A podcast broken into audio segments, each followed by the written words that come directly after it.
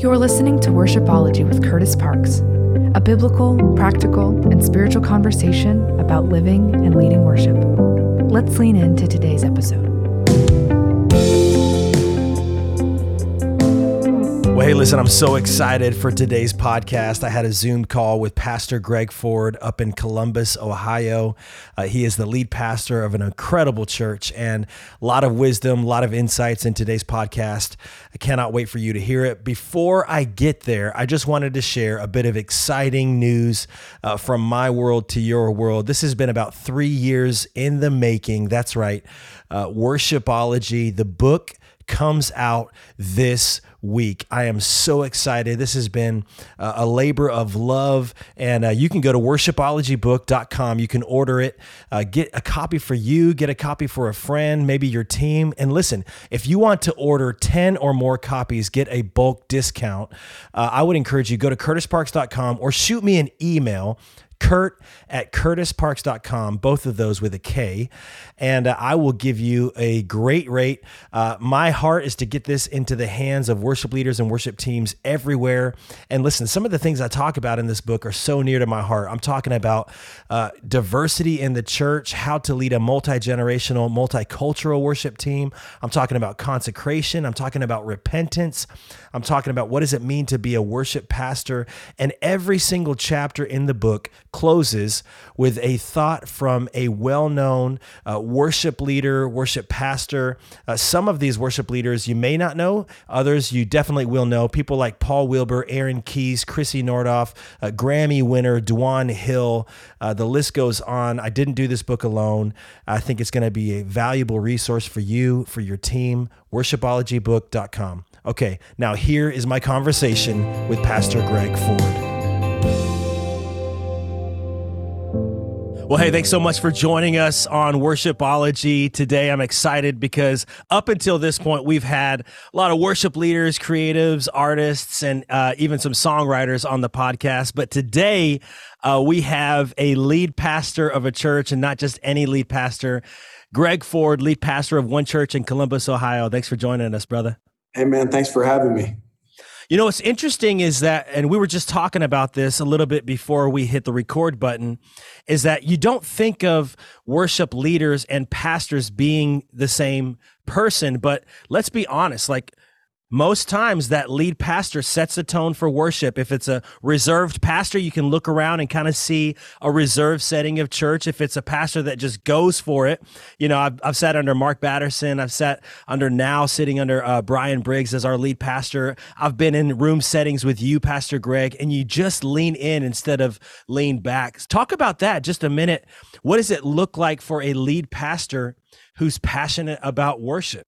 What does that look like? Is a, is a lead pastor a worship leader? Yeah, man. Well, uh, first of all, man, thank you for having me on uh, this podcast, and I think it's great what you're doing. I, I have such respect for you, man. I think you are an incredibly talented guy and just very genuine and and uh, intelligent. And so uh, to be able to jump into this conversation, man, means a lot. And um, yeah, I think when I think about worship, man, I think about um, I actually think about the scripture where David says, bless God with the harp.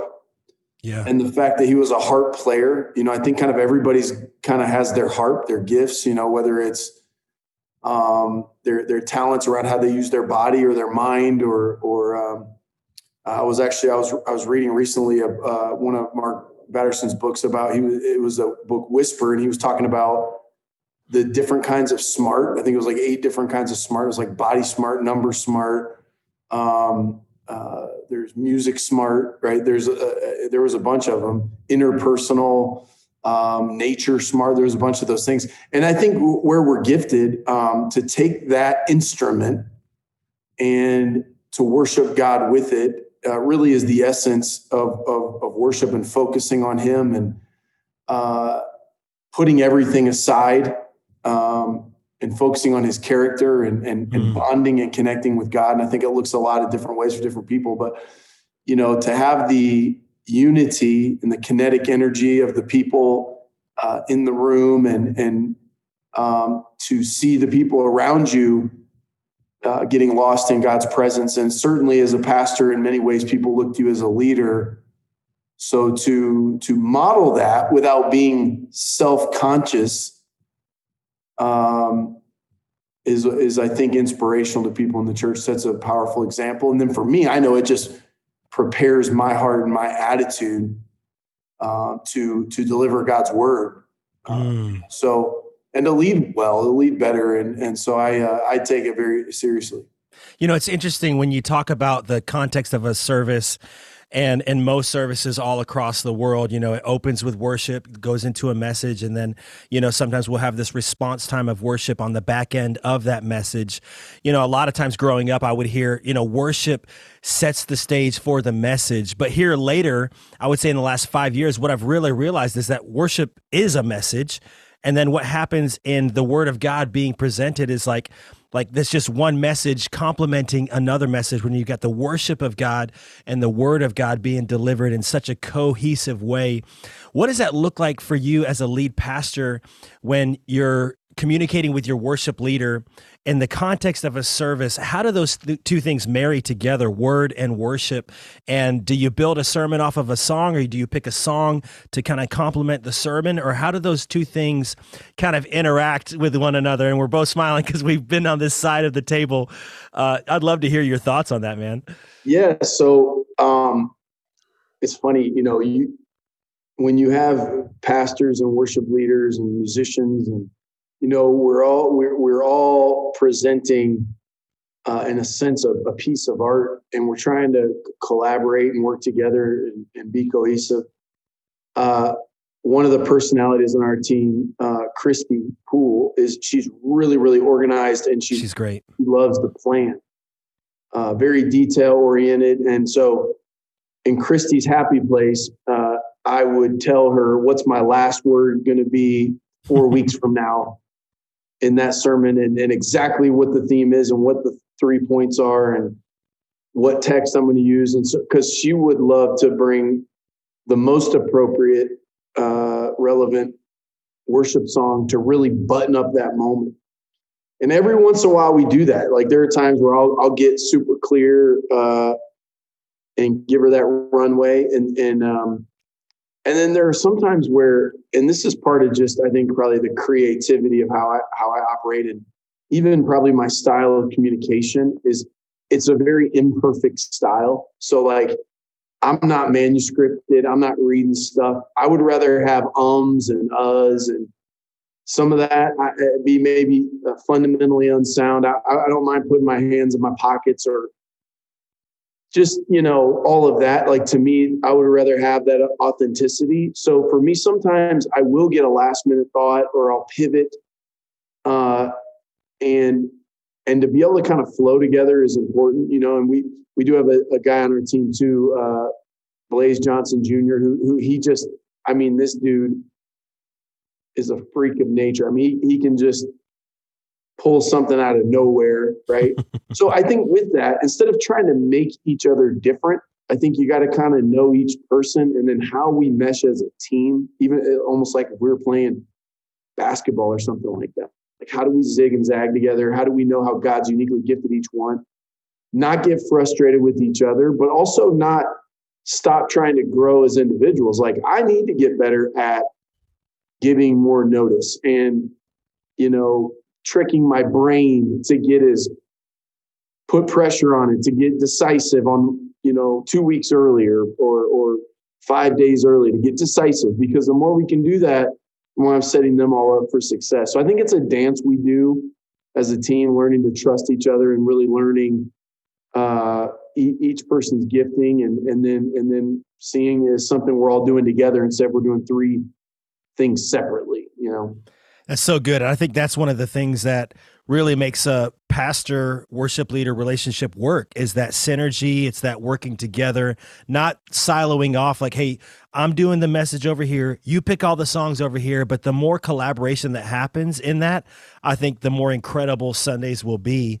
And talk to me for a little bit about that relationship between worship leader and lead pastor. How do you foster that from your, I mean, because we've had worship leaders talk about how they foster that with their lead pastor, but I think it'd be so interesting for our listeners, a lot of whom are worship leaders and worship team members, and some are full time with the church, some are just volunteer. But like for them to hear from a lead pastor uh, and someone who does it so well on such a great level, um, and you guys have that worship culture. We'll talk about that in just a moment. But fostering that relationship, what are you looking for in that? Is it an everyday thing? Is it just a quick touch point once a week? Is it a monthly longer meeting? What what what's that perfect balance for you, and how does it work at one church? Yeah, so I'll tell you how it works for us, and then I'll give maybe some broad advice. So so like my I, am a creative guy, and I, I really like music uh, I'm a fan of music, and and so the the musical expression of worship uh, to me is something I'm, I'm interested in and into, and I get involved with. So like, I'll have ideas for like arrangements or tags, or hey, what if we mash up these two songs, or um, you know, I, I, just get these ideas. So I'll go in there. Now I'm not I'm not a great uh, I'm not a good singer or even average singer. So I can't necessarily execute, but I'll go in and try to tease out the ideas and sing it a little flat or sharp or whatever, and just to kind of uh, do that. So I, I do get involved in in some of the creative stuff, not not necessarily week in and week out micromanaging the set or, or anything like that. But I do enjoy creativity. I like making art. I like doing that stuff. And then I really like our team. So I just enjoy uh, the camaraderie of of coming up with something, creative together and see what we come out with, you know. And so I, will see it sometimes as my job to get um, to to get us going, get a little, get the object in motion. You know, I think it's Newton's uh, third law or something, but to, to get it in motion, and then but then not feel, um, not feel like dogmatic about it's got to be exactly this way. Like I just kind of want to get the creative juices flowing mm-hmm. and then and then see and then get everybody a little ownership in it.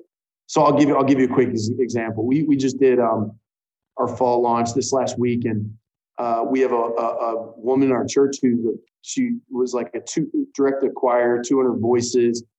We found out she was in the church, like, hey, would you help us do choir? You know, because I mean, choir, you can kind of throw people up there, you can do it right, and unless you have a pro, like this lady's a pro. So we found out we had her. So so I started getting these ideas and I was like, hey, for September, what if we do the Earth, Wind, and Fire September is kind of the like baseline, nice. whatever. And then we just start throwing in like throwbacks, friend of God. Come on, um, man. You know, we had written original. So I, I kind of like, so I went in, I get the team together. I like play, I play Earth, Wind, and Fire. And then I start singing Friend of God over top of it. And I start singing now, that was all I needed to do. I literally could have just left because now they're going to take it and, you know, they took it and they just took it to the end. Hey, let's bring in horns and let's add this in and then let's pull this. So I didn't need to micromanage all of it, but now that's me, but I love that stuff. Like mm-hmm. I'll, I'll sit and watch uh, documentaries of the making of different kinds of art. I just enjoy that. If a pastor's like, hey man, that's great for you. That's not for me. Um, I, I, I don't think you have to do it that way. I mean, I think if if that's truly who you are and that's in you, then that's a fun way to bond. And I do think you reap that. Like I've reaped that with that team, so I've reaped trust with them. I think also mm. um, we bonded, you know, over that stuff. So I think there is a level of connection there. They know I care about what they care about, and I care about them, and and uh, all of that. So there's that. If you're not, though, I do think, I do think areas where you're not necessarily gifted, you can still be curious. Oh, that's good. So, so I think like it, you know, there there might be a, we'll say a culture you're not familiar with. Okay, somebody comes in dressed in uh, clothing that you don't understand. Okay, well, I can either ignore it or I can get, I can choose even to get really mm. curious about, no, I, like, I wonder what that means. Like, I wonder where that's coming from. I wonder what, and so I think for like pastors, uh, maybe who don't find themselves naturally creative or naturally musical or naturally artistic, to develop a level of curiosity around that and to even just go be a fly on the wall and watch how they work and take an interest in that almost like you would your own kids. You know, mm. if you were a ball player and your kid is really into uh, um, uh, music, you know, band, Okay, you can either go, well, you know, I'm a ball player, or you can go, man, tell me about the tuba, and I and I want to watch what you're doing. So I think sort of taking on a natural creativity, watching what they do, and and finding out how what you can do to help them, kind of entering in their world with them, I think goes a long, long way in uh, you know that synergy. You know, what's interesting is that I think it can work both ways. I think for worship leaders and worship teams, they can have a lot of takeaways from being more curious about what does it go in to preparing a message? What does it go into pastoring a church? Because, you know, we've said it plenty of times on this worship podcast is that, you know, there's worship leaders who lead songs worship pastors who lead people, or as Seth Putnam put it last week, worship pastors who pastor people. We don't need any more worship leaders. We need people that can lead people in yeah. song and in worship. And so, you know, as we are trying to learn as worship pastors and worship leaders, what does it look like to pastor? Like, and you know, part of my story, Pastor Greg, I mean, I planted a church in Nashville. And so I have a kindred heart for lead pastors. I have a kindred heart. I know part of what you've gone through to get I know the blood, sweat, and tears that it takes to plant a church. And we've been there and done that. And my wife and I have walked through those seasons where you just feel like I've got nothing left. And now, as a worship pastor here in the Richmond area, when I have that conversation with Pastor Brian, it's at a different perspective than it was before because I walked in his shoes. And so I think that for those worship leaders who can get a glimpse of, you know, hey, what does it look like to to pastor this congregation or to prepare a message and how can I uh, learn and put my curious hat on to figure that out. And what's what's the truth about it all is that a lot of times for churches that are releasing original music, as what you guys do at one church, what we do here at Destination and many churches around the country, is a lot of our lyric fuel comes from those messages. It comes from those moments of pastoring people. And so, talk to me a little bit about y'all's worship culture because there is a definite vibe when you walk into one church and there's just it, to me it just feels like a party man. I mean and, and you've been really intentional about creating that culture. And i would say that would be just from my perspective of knowing you for these last four or five years I, I see that in you that you are very uniquely gifted in setting culture. What does that look like at one church and how are you intentional about it? And then when it comes to the music and the worship, because music is so cultural, uh, how can we steward that as worship leaders?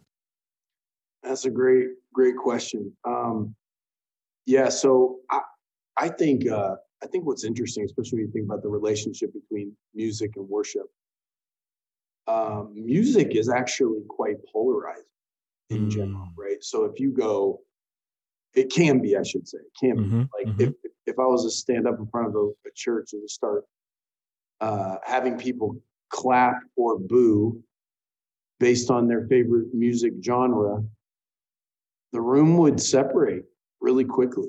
You wow. Know, hey, how many of you love country? You know, how many of you hate country? How many of you love rap? How many of you hate rap? How many of you? I mean, pretty quickly, man, it would you there'd be the lines drawn. And so with worship, worship is should design is designed to unite because mm-hmm. ultimately we're lifting up the name of Jesus. We're singing about his uh, character and who he is. We're being reminded of who he is and what he's done and worshiping in spirit and truth. You think of the conversation of Jesus and the woman at the well. It's like, well, here's our tradition and there, there's yours. And he's like, man, it's not about that. You know, it's a wow. God the Spirit, and those that they that worship worship in spirit and truth.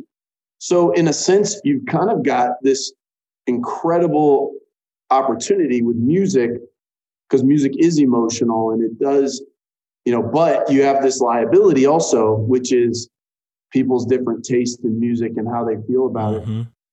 So I think, you know, one of the things I, look for are, and not that we can, we're not going to bat a thousand. You can't please all the people all the time and everything, but I look for opportunities to bring people together. So is, you know, we did this, we call it one big party last weekend, but we do the earth, wind, and fire thing. Okay, somebody's going to walk in and go, that's weird, man. Earth, wind, and fire at a church that just feels unholy. Um, but a lot of people in our church, I mean, you're going, how can you not like Earth, Wind, and Fire? Who who seriously like like right. who doesn't like Earth, Wind, and Fire? You you might you might uh, find somebody just like, you know what, that's what's wrong. You know, we mix the world in or something. But, you know, and again, that September wasn't our worship set, but it was common ground. Choir is again, that to me, that's another, it is so unifying mm. because you're like everybody, regardless of your race, gender, where you grew up in the country, like a choir is it's unifying. It's powerful. It's, yeah, Visually absolutely. unifying. It's you know, if you're trying to win American Idol, man, and you, are in the you're coming down the home stretch, what do you do? Bring out a doggone choir. Like it, it just feels good. So so like that type of thing. I mean, adding to where people can see, you know, they see themselves represented. You're engaged with it. The the voices themselves all coming together in unity.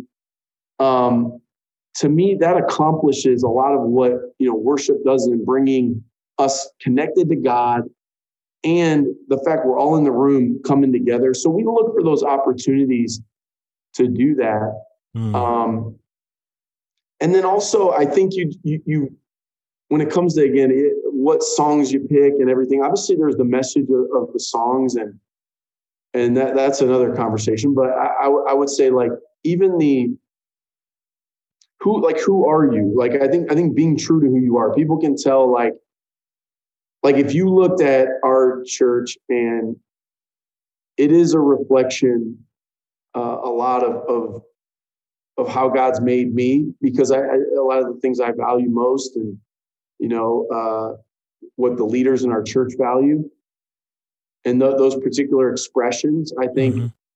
uh, is why you need so many different churches and different expressions you know mm-hmm. so I mean to me it's like I, I want to I was talking, I heard somebody talking one time, I can't remember who it was, but they were talking about songwriting and they were essentially saying, if you sit down and you're, you, you know, you overthink what does the market want and what does everybody think's cool and what sells right now and all this, you're probably going to write a, a, a pretty uninspiring song. Yeah. Like the, the starting point being like, dude, I'm going to write something I really love and I really mm. want to sing. Not, not in a self-indulgent way, but in like a way that is it captures your heart. Wow. You know what I mean? Like I, I, I write messages certainly with our church in mind and everything, but if the sermon hasn't captured my heart, mm. if I'm not mm. excited to get up there and communicate, it's just gonna kind of go through the motions. That's really good. And so I think from like whether it's a style thing or the song itself, like have you sat with it? Like is it is let me pause. Let me pause you right there because there's such an identity piece to what you're saying right now, and I think uh, we can all agree that like there's a bit of an identity crisis in our culture as a as a country, and and I dare say maybe even as a church at large with the capital C, and you know something really changed my life probably a year and a half ago. It's when I was sitting down with a pastor friend, and you know we were just talking about different responses in the COVID era and how people were shifting and pivoting. And he just looked at me and he said, Well, what do you want to do? And I said, Well, I don't know if it really matters what I want to do. And he goes, Well, God called you to pastor this church. Why don't you pastor it how he's created you to pastor it? And it just changed the way that I thought about leadership, about pastoring, and even in the context of leading worship, being true to the person that God made you to be. And let's be honest like our identity comes from i mean in christ that's literally our identity is in christ. Talk about that for a little bit because i think that's that's a little bit of how you your church your culture identifies itself is you know we would always say like man like let's not try to write a song this style. Let's just get you and you and you in the room and see what comes out of it. And what has that been like for you guys? Because I mean, you guys have been at church for how many years now? And I'm sure it's changed along the way but you stayed true to who you are. How do you do that in a culture and in a day and age where it's like every new week it's a new flavor? Yeah. Yeah. Um yeah, I so we've been at church for 11 years and and um I think I think that idea of being comfortable in your own skin and and being authentic in what inspires you and again I I think being the fact that I enjoy the creative process like not not not just in what we what we get done although i like getting stuff done i like being productive but like the the journey itself of creativity and creating and uh, all of that, I I I personally enjoy. I get a lot out of it. Like I'll even I I I and a lot of my bonding with our team comes actually as we work because for me it doesn't I, I don't feel a need to do a ton of extracurriculars like I like hey man we, we all need to go to Topgolf like I'm, I'm cool with that. But I don't feel a need for that because when we're when we're like working on one big party or we're, we're creatively ideating or um, talking about what inspires us you know seeing what inspires blaze or christy or brandon or lauren or nate or like people on our team like i see the stuff that's like kind of lighting them up. That stuff i feel tremendously bonded. Mm. and then we end up bringing something to god and inviting our church in to something that we really uh, are excited to, to give to God, to sacrifice, to worship Him with. And, and I think people can sense that in terms of even how it's delivered. And, mm-hmm. and so, um, but yeah, I, I think, you know, as you, you fight for self awareness and you're going, what, what, are those expressions that, like, what's fresh in my heart? Mm. What's God doing in me? And, uh, and sharing that with the church, I think I, I, think it starts to kind of develop, you know, your your culture, right? Culture is how it feels.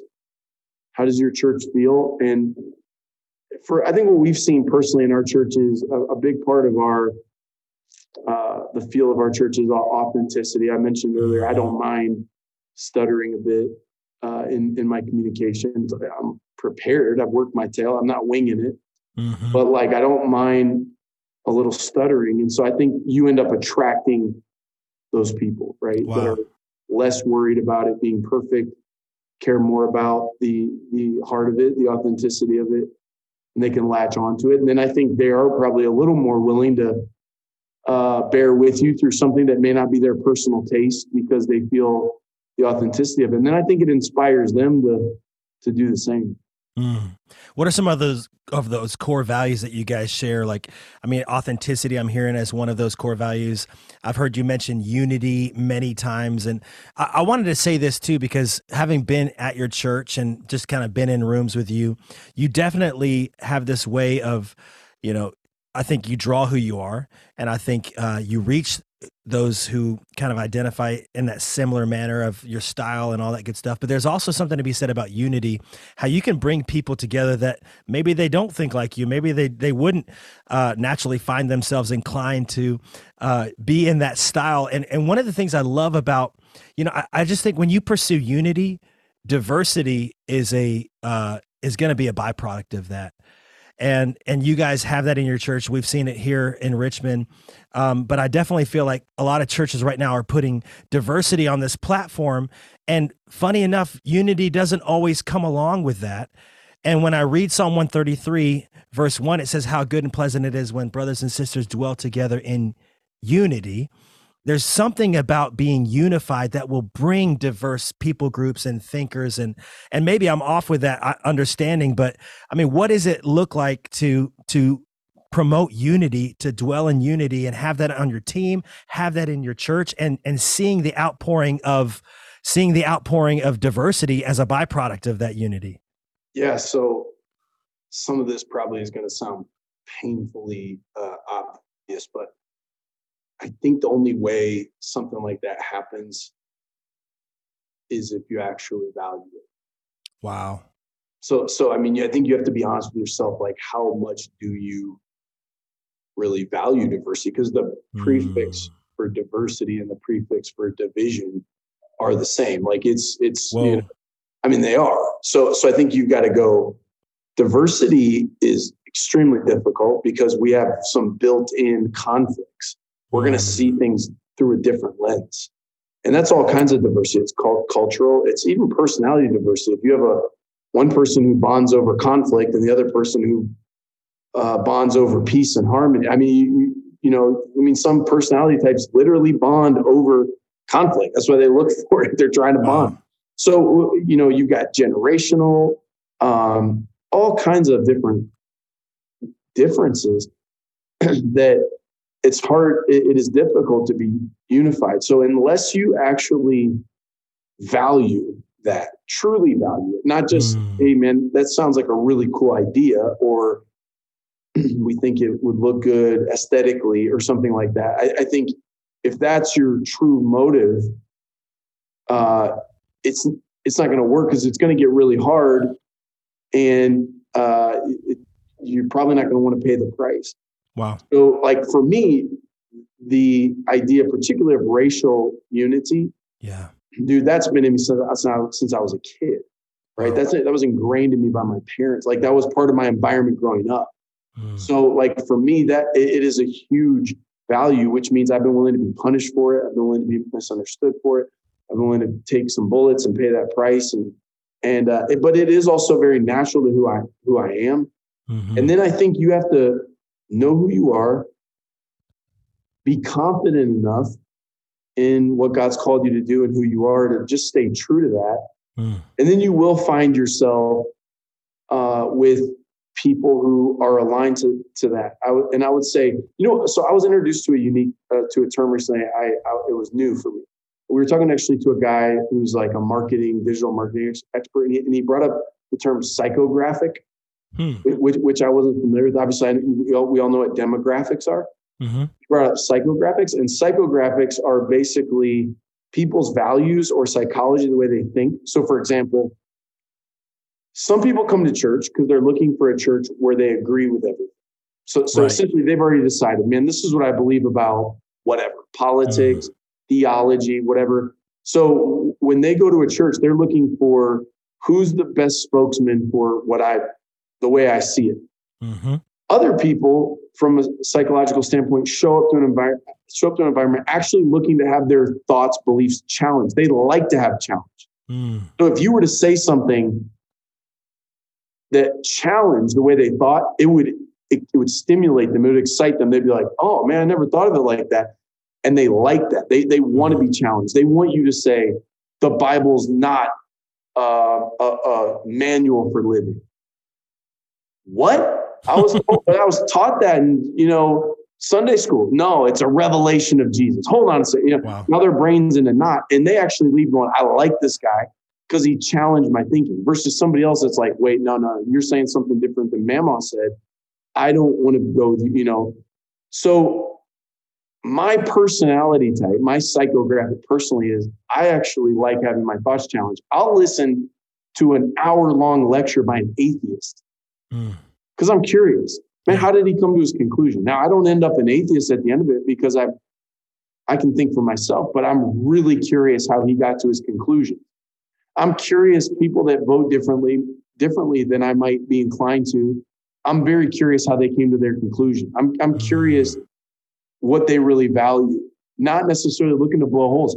Theologically, I find myself very curious people that hold different theological opinions. I'm, I'll listen to long, I'll read a lot of stuff of what they say because I really want to understand it. I want to have my thoughts challenged. So mm-hmm. guess what, Kurtis? I've attracted those kind of people Mm-hmm. They actually embrace the tension. They like it. They're hoping for it. They come Sunday.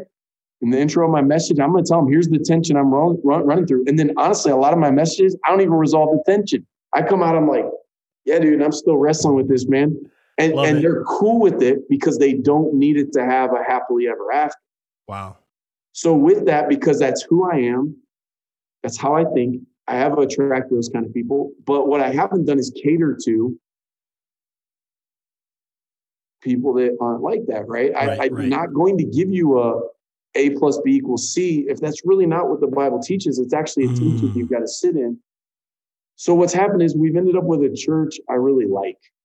And, and I think sometimes you end up with pastors end up trying to acquiesce to who they're not and who, who, who do I think Kurtis wants me to be? I better be like that. Mm. And so if they do that, then they end up surrounded by a bunch of people that expect them to be something they're not. So the fact that I kind of come to that peace with that, mm. and I try to understand it more and more so that we can really lean into it. Um, but that that understanding of psychographic all of a sudden made a lot of sense to me. Wow. And, and help help me, I think, again, be more true to who I am. But then I think you end up with a church that may have all sort of like if you were to interview the average person from our church, you would find it'd be people who had strong opinions, they were strong thinkers, but probably are abnormally open to disagreeing with someone. Mm-hmm.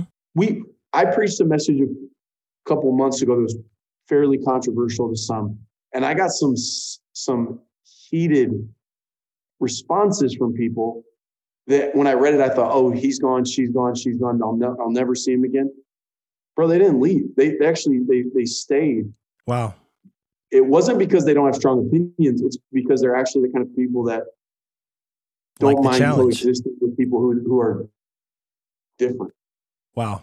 That's so good. And I think for us as worship leaders on that side of realizing like sometimes it is uh, deferring your preference. Sometimes it is laying that down. Other times it's standing your ground firm and not being afraid to be who God's called you to be. Yeah, I got, can I do one real quick? I know we're about yeah. to run out of time. Yeah. I would say one other thing I, I feel like I've learned in the last few years is just like you with your kids, right? You look at your kids, you're like, what do they need right now? Do, do, do they need a strong talking to? Do they need encouragement? Do they need to be left alone? They need a little father son. What do they need? I think looking at the church, even from a worship standpoint, going, what does the church need? Do we wow. need another pump up? Do we need another anthem? Do we need? And they might. If we might need to. Man, we're gonna, you know, or do or do we need to let this breathe? Mm. Do do you know? Do people are they looking for peace right now? Are they mm. looking for to be energized, or are they looking for peace? So I think being able to really read your church almost like you would your a family member yeah. and to go, what do they need to define it that clearly? Man, you know what people need right now is we need a, a breath of peace. Mm. And then you build and design the whole experience around peace. And it might mean we strip it way down, but we're doing it intentionally based on what we sense. We've gotten way better at that in the last few years for a long time, we were so formulaic. It was just pump it up, pump it up, pump it up, pump it up. Yeah, yeah. I think especially on the back end of COVID, where everybody seemed like, you know, uh, like like just overwhelmed, on edge, on edge, on overwhelmed. Edge. Right. Everything's crashing. Yeah. You know, it's like they didn't need more noise. They needed some like, and for us to wow. know that and then serve serve them in that way so we can't we, we can't ever get locked into a formula, that's for sure, because the moment that you start to say it needs to be exactly like this, it becomes routine. And when it becomes routine, it becomes boring. And when it becomes boring, I think the Holy Spirit's like, all right, my hands off. Like if you want to listen to me and follow me and be led by me, be led by the Spirit. I'll show you some awesome things. And I think, you know, one of the questions we ask everybody is, How are you Spirit led? I think you just answered that uh, in a nutshell. Pastor Greg, dude, thank you so much for your time. Um, I love every time we get to hang out, even if it's on Zoom. And uh, you're amazing, man. God bless you, dude. Dude, thank you. You've been listening to Worshipology with Kurtis Parks. To learn more and to find resources for worship leaders and teams, you can visit kurtisparks.com.